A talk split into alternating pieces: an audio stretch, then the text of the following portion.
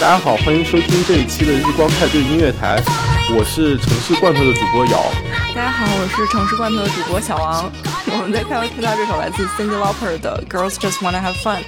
可以说是八十年代全球最火的一首歌之一了。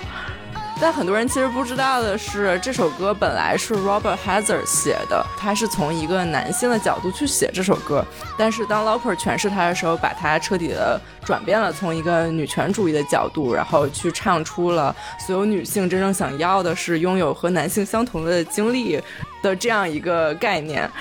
对，呃，用这首歌开场也是因为我们想聊一聊八十年代的纽约和这座城市诞生的音乐。就，我们想聊这个也是因为前几天我和瑶去纽约市博物馆看了一个关于纽约市音乐的展览，啊，展览叫 New York New Music 一九八零到一九八六。这个展览就是讲了大概在一九八零年代纽约的一个音乐复兴的一整个场景。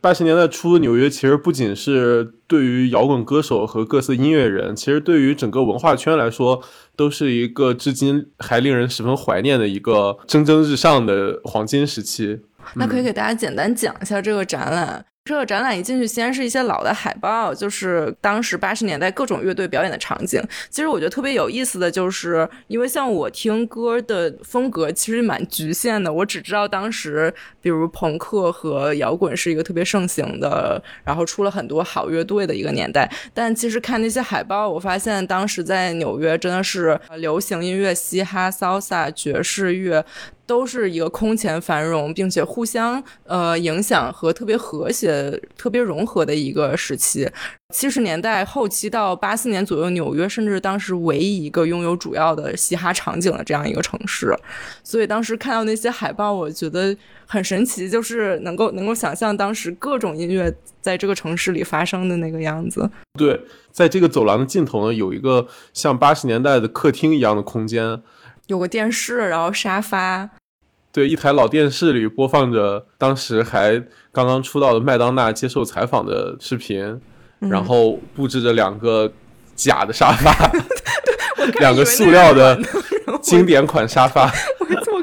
硌得我不行，嗯，对，在这个客厅和外面的走廊中间，有一块大屏幕放着非常神奇的特别鬼那个 MV，对对对，特别鬼畜，就是一堆假腿在那里踢，一边踢还就是倒放，假假脸、假假手什么那种，对对对，那。又鬼畜又带劲，嗯，特带劲。对，然后这就是你最喜欢的一个展厅，对吧？对，这是我最喜欢的。我最喜欢的是这个展厅转进去，这个展览就提炼了八十年代纽约可能最具有代表性的十场演出，然后有演出的海报、演出的一些周边报道，然后还有当时的录像和一呃当时的音频。然后我觉得这个地方尤其有意思。一是因为他把那种融合的感觉就是再一次表现出来，你就可以看到各个场景在纽约发生。第二是其实他介绍了纽约当时非常主要的一些场景，觉得音乐它不是从空中直接生发出来，而正是因为纽约有这些场地，才促成了这些人相聚在这里，然后生发。就相当于这些纽约当时的俱乐部呀、酒吧呀、剧院呀、公园和艺术空间。他们一起为这种音乐的迸发提供了一个特别肥沃的土壤。对，对，它是一个城市里面不起眼的小空间，塑造了就是一个全球性文化这么一个特别神奇的感觉。是的，是的。然后从纽约出发，又整个影响影响了全世界，然后也影响了后面我我们听的音乐和其他的文化。嗯。就不光是这些空间孕育这些文化，然后我觉得我们也可以说，当时的纽约市的整个的背景其实也是生发了当时的音乐。提到八十年代的音乐场景，其实就不得不提纽约八十年代甚至再早一点七十年代的一个城市的背景。对，相比于就是文化和音乐上面的繁荣，七八十年代纽约绝对不是一个今天的我们会向往的地方。对。对，对因为七十年代纽约就处在一个非常萧条的大环境里面，整体的治安又非常的差。这个马丁斯科塞斯和这个就是罗伯特德尼罗他们很多电影黑帮电影其实都是那个时间段，就是都是讲那个时间段的故事。然后特别经典的八十年代影片，比如说《美国往事》，就讲这个就是美国这个纽约黑手党的故事。对，当时纽约七十年代就面临着一个特别巨大的变化嘛，因为当时的制造业下降了，所以当时那个工业方面的工作岗位就急剧减少，所以到了七十年代中期就经历了非常严重的财政危机，几乎破产的程度，然后大规模的经济结构就开始调整。与此同时，人口结构也发生了变化，所以当时的很多非裔美国人，还有呃波多黎各，还有其他移民就开始涌入城市里面。而当时在岛上的富裕的家庭和一些中产阶级家庭，就是因为岛的衰败，所以他们就迁往了郊区。然后那个时候也是纽约人口下降最快的一段时间。到了八十年代，其实比七十年代。相对来说更好了一些，因为当时华尔街开始做这种投机性的房地产生意，相当于在八一年左右，纽约的金融危机差不多解决了，但是那种犯罪啊、混乱的这种场景还是在纽约持续的发生。对，在很多影视作品里面。会讲到纽约这种社区里面的大停电，也很也是发生在呃七十年代。对对，七十年代。然后纽约还有当时还有另外一种场景，就是到处都在发生的火灾。呃，在七十年代八十年代的时候，尤其在。布朗克斯就是火灾是几乎是在一直进行的，然后当时有一个调查是说，七零年到八零年之间，布朗克斯的七个人口普查区就是因为火灾，然后以及因为就是人人遗弃建筑物嘛，呃，相当于损失百分之七十以上的建筑物，就是相当于整个就是。大更新就是能能烧都烧，能走都走这样一个状态，然后这个也是跟当时的呃纽约的这个财政危机相关嘛，因为当时为了削减开支，然后纽约的消防局就发明了一种算法，叫做 FDNY 的 algorithm，然后这种算法就计算出哪里的消防。站可以被砍掉，当然了，就是我们今天就是都可以想象，当然就是那些最贫穷的，然后最有色人种聚集的地区，这些消防站就被砍掉了。所以 Bronx 就是完全可以想象，就是一个非常混乱的情况。当时甚至有好多人是自己纵火，因为。建筑已经破败不堪了，然后已经没有维修的必要，然后也因为也没有市场，所以也没有什么牟利的方式了，不如就把 一把火把自己的房子烧掉，反正消防车也赶不来，烧掉之后骗点保险钱就也挺好的。所以整个当时 Bronx 可以说是一片火海的一个程度。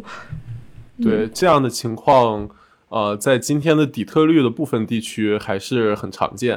就是当当你房子的呃作为商品的价值低于它的维护成本和这个就是呃房产税的金额的时候，很多人甚至会就是放弃这个，就是自愿放弃这个产权。很多地现在你也可以以个位数或者两位数的价格买下来，当然也没有人会去买。对对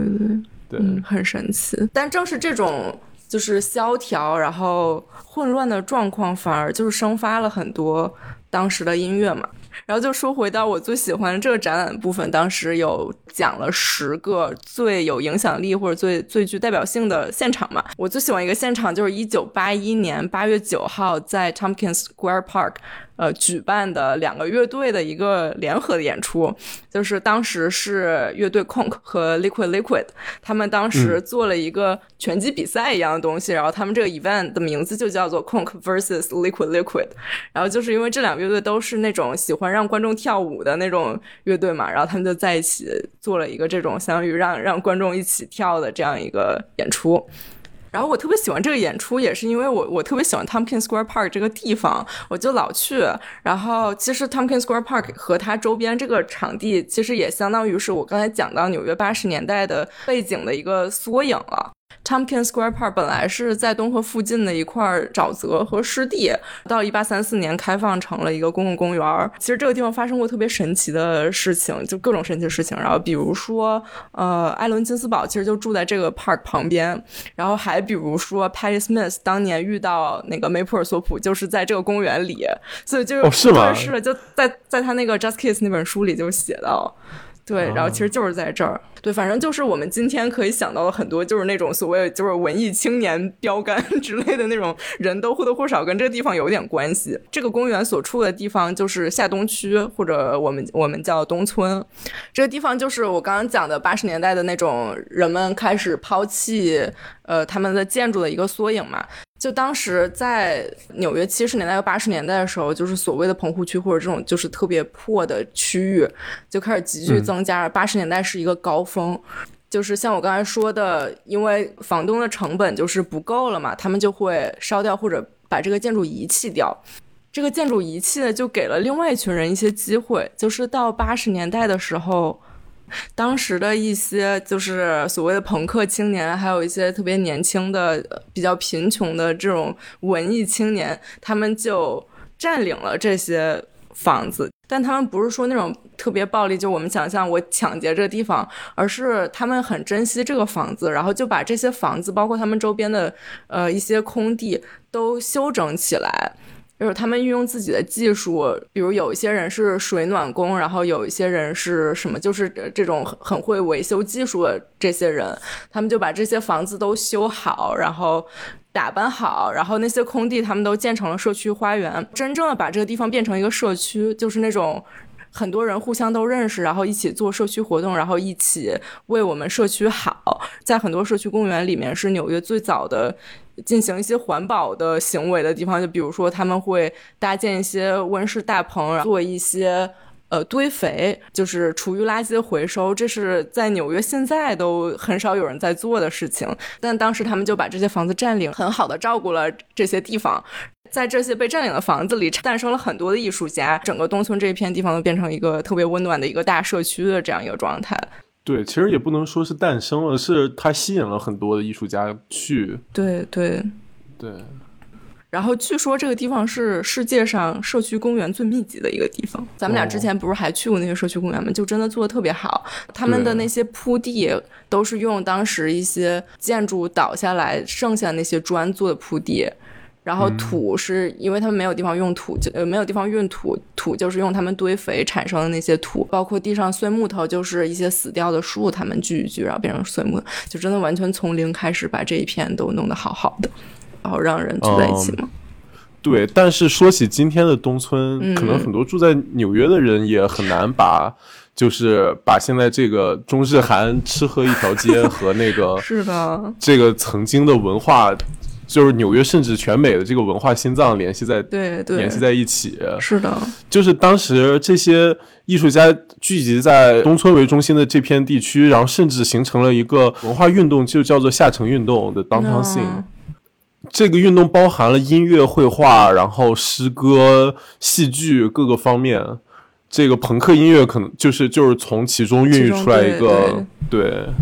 对，就所以，所以你可以想象，在下城一个这么丰富的地方，然后当年的这个演出是一个多么有意思的一个场景。就说回到这场演出，参加演出这两个乐队其实都是当年的特别传奇的乐队，就是 Conk 跟 Liquid Liquid 这两个乐队都是八零年在纽约成立乐队，就所以说可以当做当时的音乐的一个代表吧。尤其是 Liquid Liquid，他们其实主要活跃就是在八一年到八四年，嗯，他们当时是有四个成员，然后是。呃有贝斯、人声打击乐、马林巴和鼓，就是他们是一个没有吉他的乐队，然后他们是属于当时纽约的 No Wave 场景的一一部分。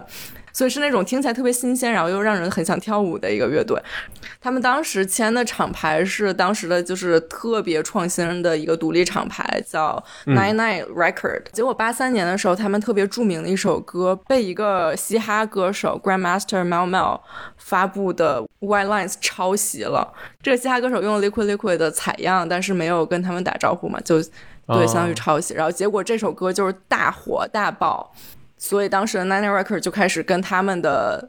唱片公司打官司，结果最后是他们 Nine Record 是赢了，但是后来就是由于这个旷日持久官司，然后一直拖着，然后再加上各种心理压力，这个 Nine Records 就。倒闭了。然后当时的被告呃 Sugar Hill Records 因为申请了破产保护，就没有支付任何的罚呃罚款。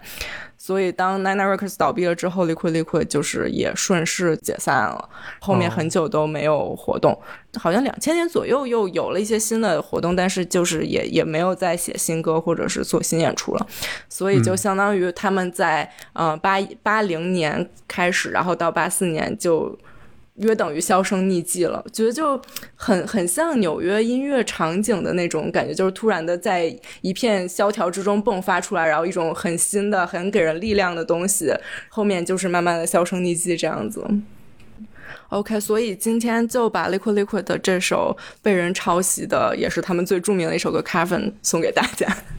很 好，在节日之前，我想念一段二零一五年《纽约时报》刊登的一篇叫做。七八十年代的纽约为何让人念念不忘的文章中的一段话，就是其中讲那时的一场停电让整片街区陷入疯狂的抢劫，地铁车厢满是涂鸦。那是美国文化史上最后一段尚存高雅低俗之分的时光。无论写字的、画画的、排戏的，都还希望成为艺术的殉道者。那时的纽约正处在最糟糕却又更平等的时期。当此时是无论穷人或富人都被困在这个不幸与自由的地方，连金钱都无法带来赦免。那时候房租便宜，做着作家、歌手、舞者梦的人们尚能在曼哈顿（括号东村）找到栖栖身之地，不像后来所有边缘人类被进一步边缘化，只能住到 Bushwick 或者 Hoboken。一座城市要有炽烈的交流，才能产生一种激越的活力。面对面的相遇是至关重要的，哪怕你连对方名字都叫不上来。在七八十年代。从事各类创作的人们可以以一时兴起去见个面，分享一点小建议，讨论新兴的理论或运动。这种脆弱的生态如今已经遭到无法修补的破坏。当然，博闻强记的人还是有。当你走进一间纽约的餐馆里，听着邻桌的对话，其中有四分之三是你乐意参与的。你在这里遇到的人，放在别的城市，有一半会被采访或者被逮捕。然而，由二战欧洲难民带到纽约，在五十年代抽象表现主义绘画和纽约学院派诗歌中熊熊燃烧，一直延续到八十年代的文化之火似乎被浇灭了。至少作为群体的运动是这样的。虽然时不时还有一些个别的火花。只有极少数的乐天派会认为，用危险、贫穷和脏乱差的环境换来激越的生活是值得的。